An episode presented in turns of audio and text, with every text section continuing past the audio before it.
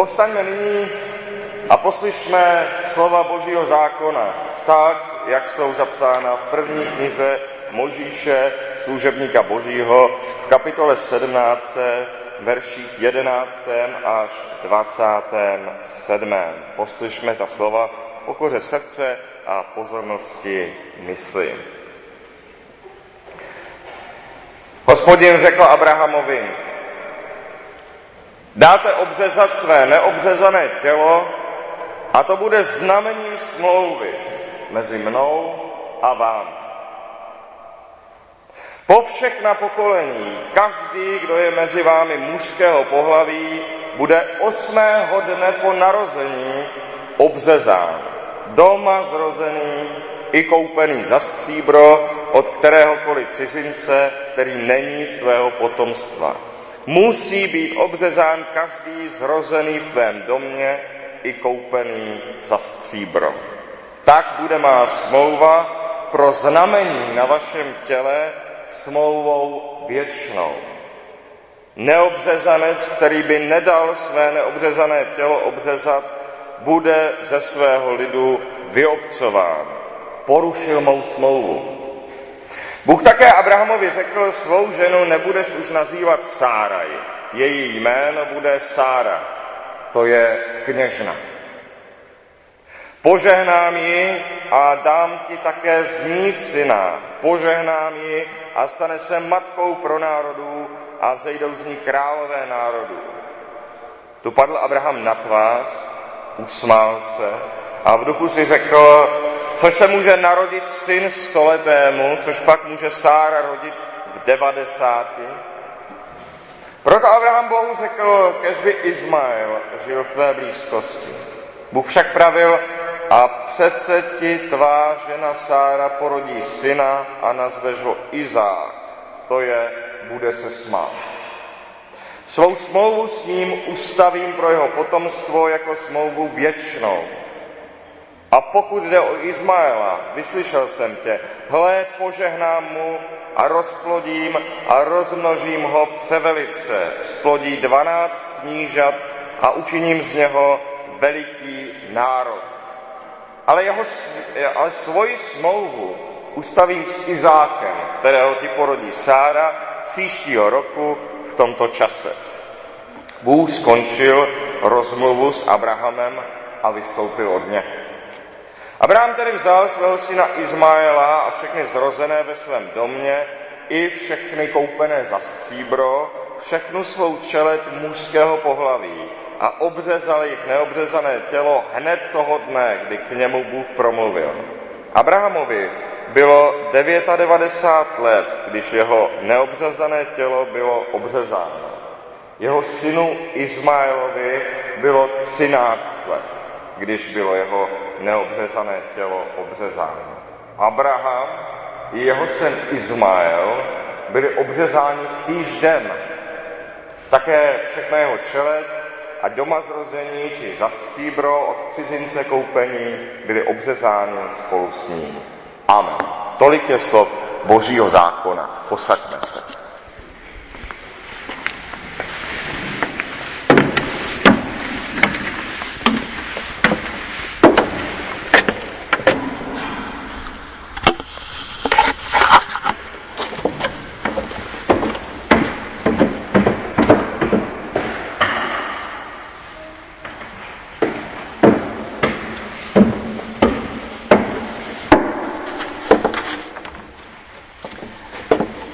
Nenarodí se kdo z vody a z ducha, nemůže vejít do království božího, řekl Ježíš.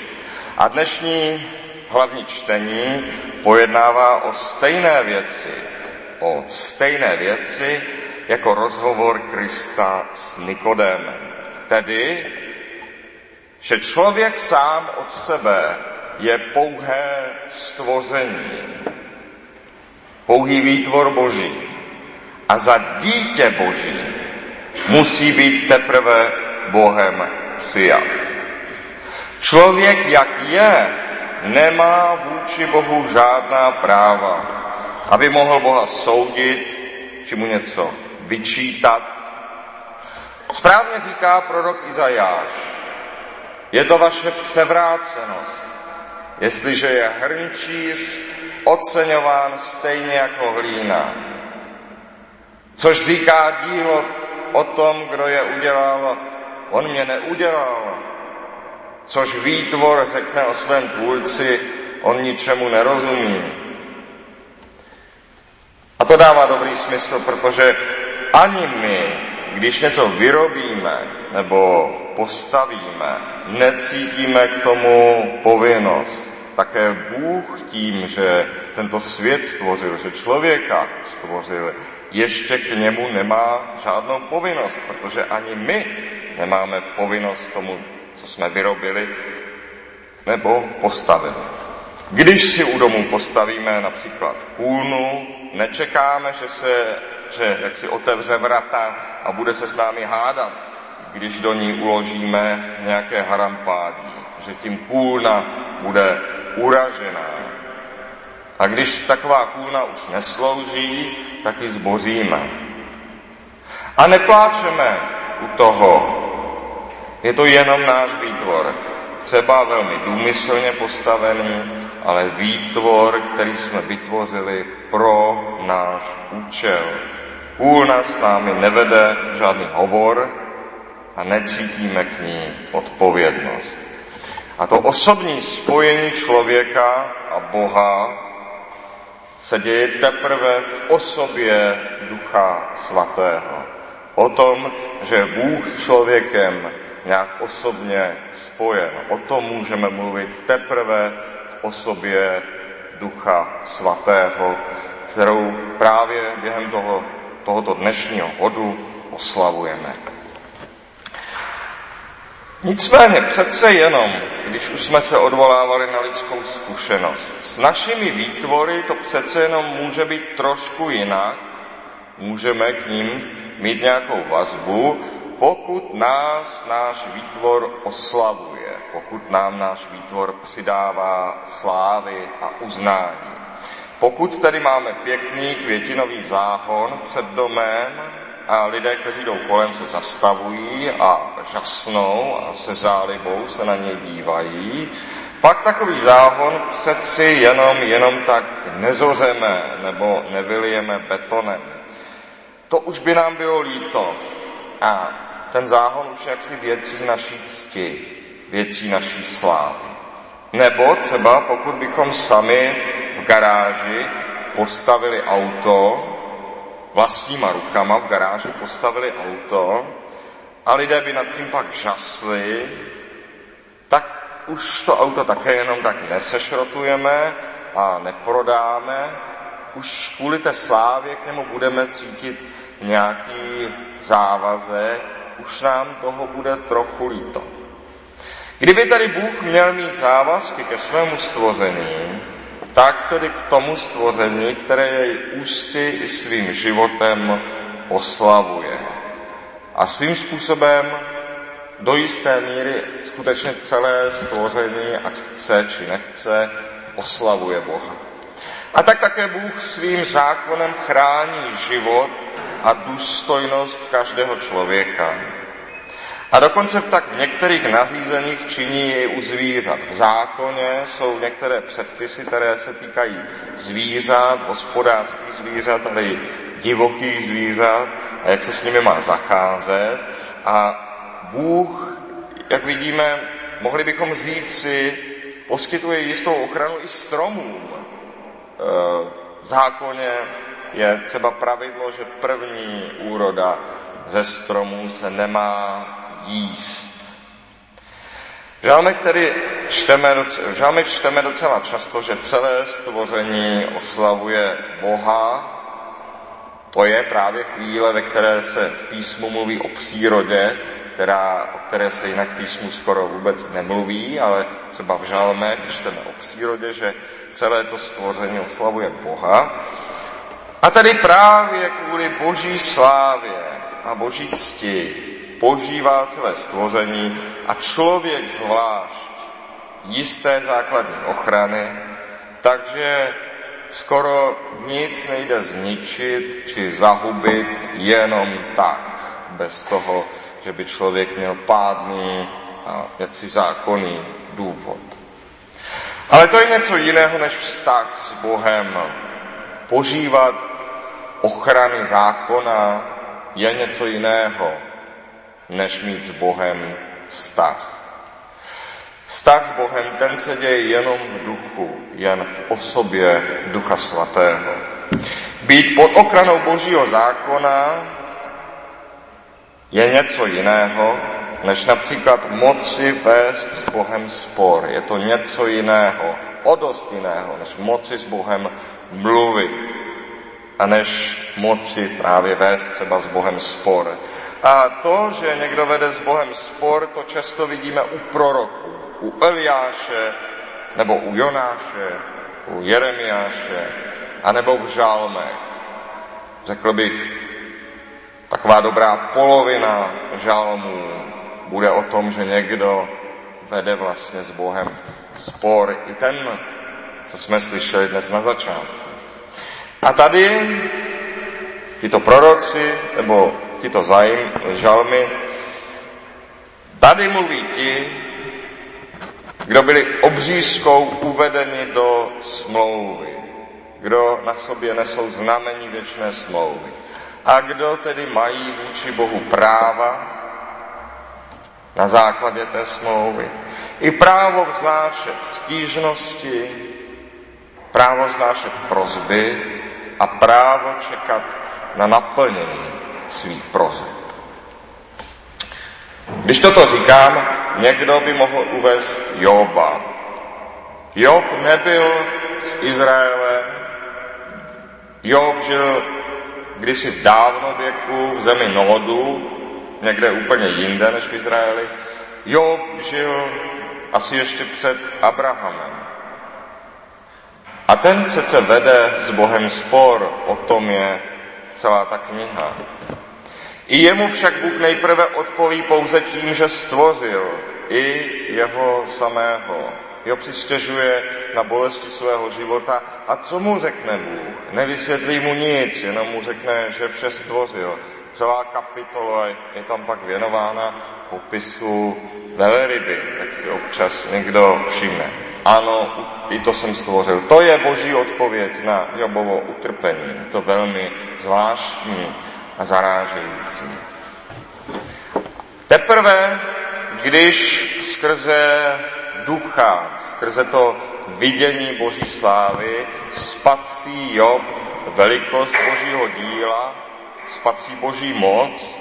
Job už nemá mnoho co říci, říká, kladu si ruku na ústa, říká, zeptám se a poučíš mě.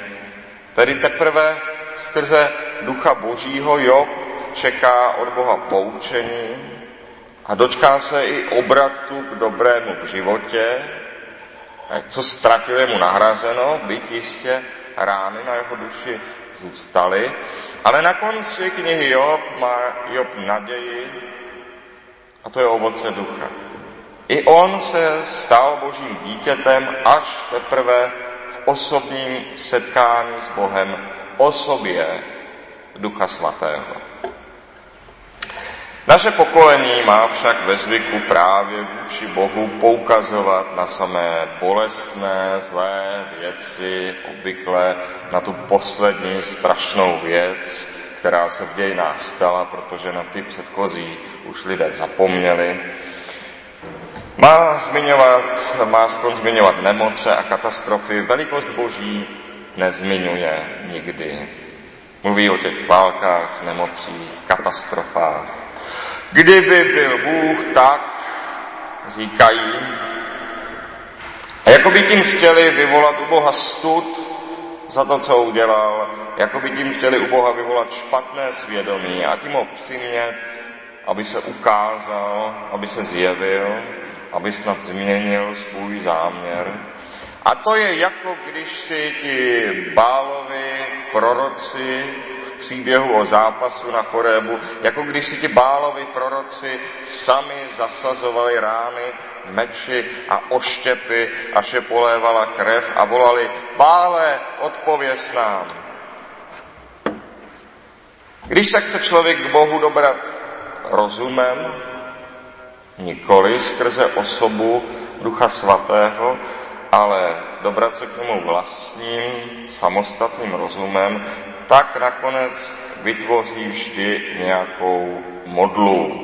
Se vší rozumností, ale vytvoří vždy nějakou modlu. A jistě možnosti rozumu jsou opravdu velké.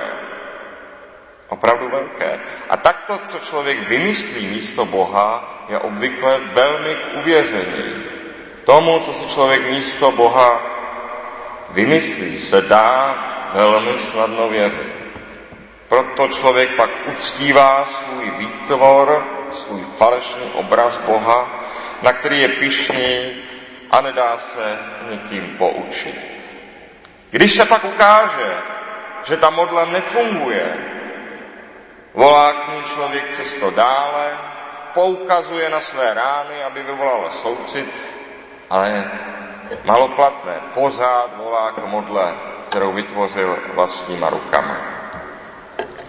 Konečně, když mluvíme o bolesti, o zraňování, obřízka, byla známa národům již, eh, všem národům kolem již před Abrahamem. Všichni, jak se zdá v tom kraji, kde Abraham putoval, v tom místě, všichni mužského pohlaví tam byli obřezáni.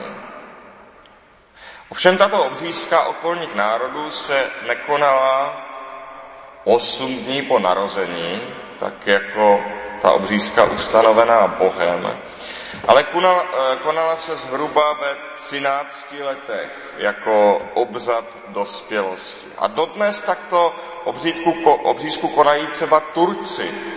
To se děje dodnes v Turecku. Chlapec je tam ve 13 letech obřezán. Podobné obřady, zahrnující bolestný zážitek, třeba jiný, konaly v dějinách skoro všechny staré národy. Podobný bolestivý obřad konali skoro všechny národy, indiáni, různé africké kmeny. A to proto, aby byl jakoby rozbit starý člověk, dítě, a znovu se jakoby poskládal člověk dospělý. Nějaký takový obřad najdeme skoro všude na světě. Takové obřady se obvykle ovšem konají jenom u mladých mužů, protože z dívky se žena viditelně stane jaksi přirozeným během. to u chlapce je přeměna v muže z vnějšku daleko hůře pozorovatelná, a to nejenom tělesně, ale i v chování. Vidíme na tom, že i pohané tuší, že u člověka je nutná nějaká proměna, že člověk nemůže zůstat, jak je, že člověk nemůže zůstat beze změny, má-li být taksi způsobilý k životu. A jistě je pravda, že dospělý nemůže smýšlet jako dítě. To je, je-li někdo velkým dítětem, je to katastrofa, je to tragické, je to děsivé, když je někdo velkým dítětem. Nic hezkého na tom není. Ovšem ke stejnému výsledku, tedy aby se z dítěte stal dospělý, lze dojít daleko všedněji a nemusí u toho být někdo zraňován. Tomu, aby se z dítěte stal dospělý, v podstatě stačí si najít práci, případně se oženit či dát a mít děti a za to všechno převzít skutečnou zodpovědnost. Převzít za něco a za někoho odpovědnost. Pokud člověk bere vážně své povinnosti, tak rychle přestane smýšlet jako dítě. Pokud člověk má nějakou povinnost, kterou skutečně bere za svou, rychle dospěje. Lidé se tedy stávají dospělými i bez víry, stane se tak jaksi přirozeným řádem světa, pokud ho lidé respektují. Když to v obřízce, jaký ustanovil Bůh, to bylo úplně obráceně. To nebyl, obřízka, jaký ustanovil Bůh, nebyl obřad dospělosti. V obřízce na tom naopak byl najednou dospělý, i stařec jako Abraham, dospělý na tom byl v obřízce najednou stejně jako to nemluvně, obřezané osmého dne. V obří, obřízka není obřad dospělosti, je to jaksi opačný obřad. V obřízce se totiž každý stával dítětem božím. To je ten veliký rozdíl. Nedělal se s ní rozdíl mezi dítětem a dospělým. Každý se v ní stal dítětem božím. Ve čtení je to konečně zdůrazněno, ve zvláštní větě Abraham i jeho syn Izmael, tedy stařec i mládenc, byli obřezáni v týž den, ve stejný den, bez rozdílu. Protože obřízka je zde znamením díla Ducha Svatého. Díla Ducha Svatého, ve kterém je novorozenec, stejně jako stařec, dítětem Božím. Obřízka znamenala ve starém čase v náznaku, jaksi v utajení to, co úplně to samé, co dnes znamená křest zcela zjevně, veřejně a jasně. Novorozenec i stařec stejně v duchu rozeznávají boží dobrý úmysl s námi. Ve všem dobrém poznávají boží dar. Hlubiny boží nedovede postihnout rozumem o moc více dospělý než dítě. Ten rozdíl v tom, kolik toho víme o Bohu jako děti a kolik toho o něm víme jako dospělí, či na konce, dokonce na konci života, oproti velikosti Boží, to je velmi malý rozdíl. Hlubiny boží nedovede postihnout rozumem o moc více dospělý než dítě. Ale boží dobrotu, boží dobrotu může cítit stařec stejně jako nemluvně. Stařec se ohlédne za svým životem a je to, jako je to v některých žálmech opět, může pohledět na boží dobrodiní, která se mu v životě stala, na pomoc, které se mu od Boha dostalo a cítí boží dobrotu, jeho dílo ve svém životě, ale nemluvně, které je ještě v náručí matky právě skrze toto náručí matky, cítí boží dobrotu úplně stejně, úplně silně. Toto skutečné poznání boží je u obou stejné a nezávislý na rozumu. Obřízkou ten jsme na tom všichni stejní. Obřezáni konečně byli i ti otroci v Abrahamově domě, cizí lidé, původně cizinci, lidé, kteří nebyli z Abrahamovy rodiny, a lidé, kteří byli v úplně jiném postavení než Abraham, ale byli na tom najednou skrze toto znamení, stejně jako on. I oni se stali božími dětmi, členy boží rodiny. Nic tedy neznamená ani rozdíl v postavení mezi lidmi před osobou svatého ducha. Protože jde o ducha, který dává poznat, že patříme Bohu a to je jeho první a hlavní dílo, dává poznat, že patříme Bohu. Bůh musí k člověku přijít sám, aby jej člověk poznal. Jiný postup není možný. Bůh musí k člověku přijít sám, aby jej člověk poznal. Musí přijít osobně. Bůh musí přijít člověku osobně, aby jej člověk poznal. Právě v osobě Ducha Svatého. Právě proto o Duchu Svatém mluvíme jako o osobě, protože osobně jej poznáváme. A proto tež vyznáváme v nicejsko-cařihradském vyznání věřím v Ducha Svatého, Pána a dárce života, který z Otce i Syna vychází. S Otcem i Synem je zároveň uctíván a oslavován a mluvil ústy proroků. Člověk musí poznat, že si život nedal sám, že nežije sám od sebe, musí také poznat, že nemůže s Bohem mluvit způsobem já pán, ty pán, protože Bůh je pán. Člověk si může Bohu stěžovat, pokud je jeho. Člověk může Bohu vyčítat, pokud je jeho. Vidíme to opět v žalmech. Ale člověk nemůže Boha odsoudit a zavrhnout, jako by mu bylo roven. Musí poznat, že sám život, to, co, to, co má rád, je dílem Boha. Musí si poznat Boží dobrodění. Musí pak poznat, že Bůh, který k němu přichází, je ten Bůh, o kterém mluví písmo. Ten Bůh, který se nezměnil od těch dávných časů. A tímto způsobem osobní musí být setkání s Bohem. To je dílo Ducha Svatého. Ale kdybychom řekli jenom toto, tak to bude mnohým znít beznadějně. Těm, kteří by o tom přemýšleli, to může znít beznadějně. Takový uznávají, že některý to takto opravdu cítí, některý to takto opravdu prožívá. Takový mluví o tom, že někdo má víru vrozenou, že někdo to má v rodině, že někdo na to má geny. Někdo by tady chtěl věřit, ale když řekneme, že to je dílo Ducha Svatého, pak takový může jenom čekat, že to na něj přijde a ono spíše nepřijde. Ale jak vidíme zde v dnešním čtení, v genech to není. V genech to právě není, víra se nedědí geneticky, nejsou lidé, kteří jsou speciálně geneticky uspůsobeni pro víru.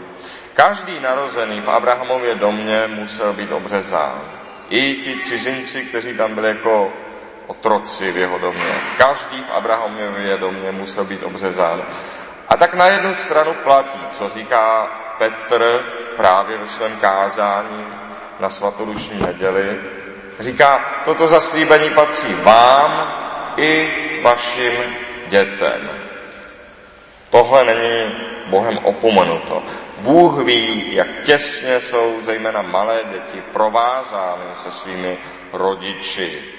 A u hodně malých dětí skoro těžko vedeme hranici, co jsou oni a co jsou jejich rodiče, když se nad tím zamyslíme. Bůh dokonce ví i, jak blízký vztah může být mezi manželi. A proto se obřízka tehdy jako dočasné předběžné znamení dokonce týkala jenom mužů v rodině a jejich ženy, jak si k tomu byly jak si započítány samo sebou. A ještě Pavel říká, nevěřící muž je totiž posvěcen manželstvím s věřící ženou a nevěřící žena manželstvím s věřícím mužem, jinak by vaše děti byly nečisté, jsou však přece svaté. A nebo, jak řekl básník naší reformované tradice, žádný člověk není ostrov. A tak každý člověk je velmi pevně spojen s lidmi, kteří jsou kolem něj, kteří jsou blízko něj. A ta hranice mezi námi, našimi blížními, tu není snadné, jak si rozeznat. Proto každý má mít dobrou naději, zejména u svých blízkých, že dojdou spásy. My nemůžeme způsobit jejich spásu, nemůžeme k ní nějak přispět, ale každý má mít dobrou naději a nemá být úzkostný. Ale tato naděje se zakládá na znamení, kterým sám duch chce ukázat své dílo. Tato naděje se naklá, zakládá na znamení, kterým sám duch chce ukázat své díle. A dříve to bylo v neúplnosti a ve skrytosti na obřízce, není v úplnosti a plně odhaleno ve kstu. Proto také jako Izraelci obřezávali nemluvňata osmého dne po narození. My v pevné víře a v radostné naději nemluvňata kstíme a konáme tak zcela podle písem. Ducha, ducha Božího nelze lidskou snahou spoutat. Sice. Ale stejně tak mu nejde zakázat, aby se viditelně projevil. Nikdo nemůže duchu zakázat, aby se viditelně projevil. Nikdo mu nemůže přikázat, jakým způsobem má. Ducha nejde spoutat, nelze mu ani zakázat, aby se projevil. Duch přichází, kdy chce, ale dal najevo, že chce přicházet právě skrze tato znamení, která ustavil. Přichází, kdy chce a jak vidíme, chce přicházet dříve v obřízce, dnes ve kstu. Ducha Božího sice nevidíme, ale nemůžeme popřít, že vidíme jeho dílo. Duch sám každému ukazuje skrze, co se stát dítětem Božím. Takže kdyby někdo myslel, že si mu nezbývá než jen čekat, zda duch přijde nebo ne. Mílí se, protože duch sám každému ukazuje skrze, co se stát dítětem božím. Dříve skrze obřízku, nyní skrze cest. Jak říká Kristus, nenarodili se kdo z vody a z ducha, nemůže vejít do božího království. Takže každý může najít to vstupní místo. Každý může vidět, jak se stát božím dítětem. A to právě skrze tato znamení. Bůh dodává v tom, co ustavil. Neobřazenec, který by nedal své neobřezané tělo obřezat, bude ze svého lidu vyobcován. Porušil mou smlouvu. Stejně tak dnes, kdo by odmítal křest, ale také kdo odmítá večeři páně, kdo odmítá písmo, které tato znamení ustanovuje. A kdo odmítá společenství církve, kde jedině a pouze se ta znamení děje, ten sám odmítá ujištění, která mu Bůh sám chce dát. Ten odmítá ujištění o boží milosti, ten odmítá zaslíbení svatého ducha. A proč? Protože se cítí Bohu roven v síle své mysli, cítí se Bohu roven ve velikosti svých skutků, cítí se roven Kristu v bezúhonosti a ve velikosti svých obětí. Ale takový člověk se velmi mílí. Je jenom stvořený, nic více. Kdo však má ducha Božího, sice jistě nechápe všechno, kdo má ducha božího, sice jistě nechápe všechno a možná, i když má ducha božího, nechápe třeba skoro nic, protože je nemluvně 8 dnů po narození, nebo protože je slabomyslný na celý život, a nebo, proto, nebo protože jeho mysl už je věkem zatemněná a nepamatuje si ani už, co bylo včera. Ale co cítí? A to je dílo osoby Ducha Svatého. Co cítí? Je to, že mu Bůh dal život a že má být na tomto světě. Že je dobré od Boha pochází. Že není on sám větší než Bůh, ale že se Bohu odpovídá. A že jej tež Bůh po všech zápasech jistě přivede k věčnému životu skrze Krista, našeho pána. Amen.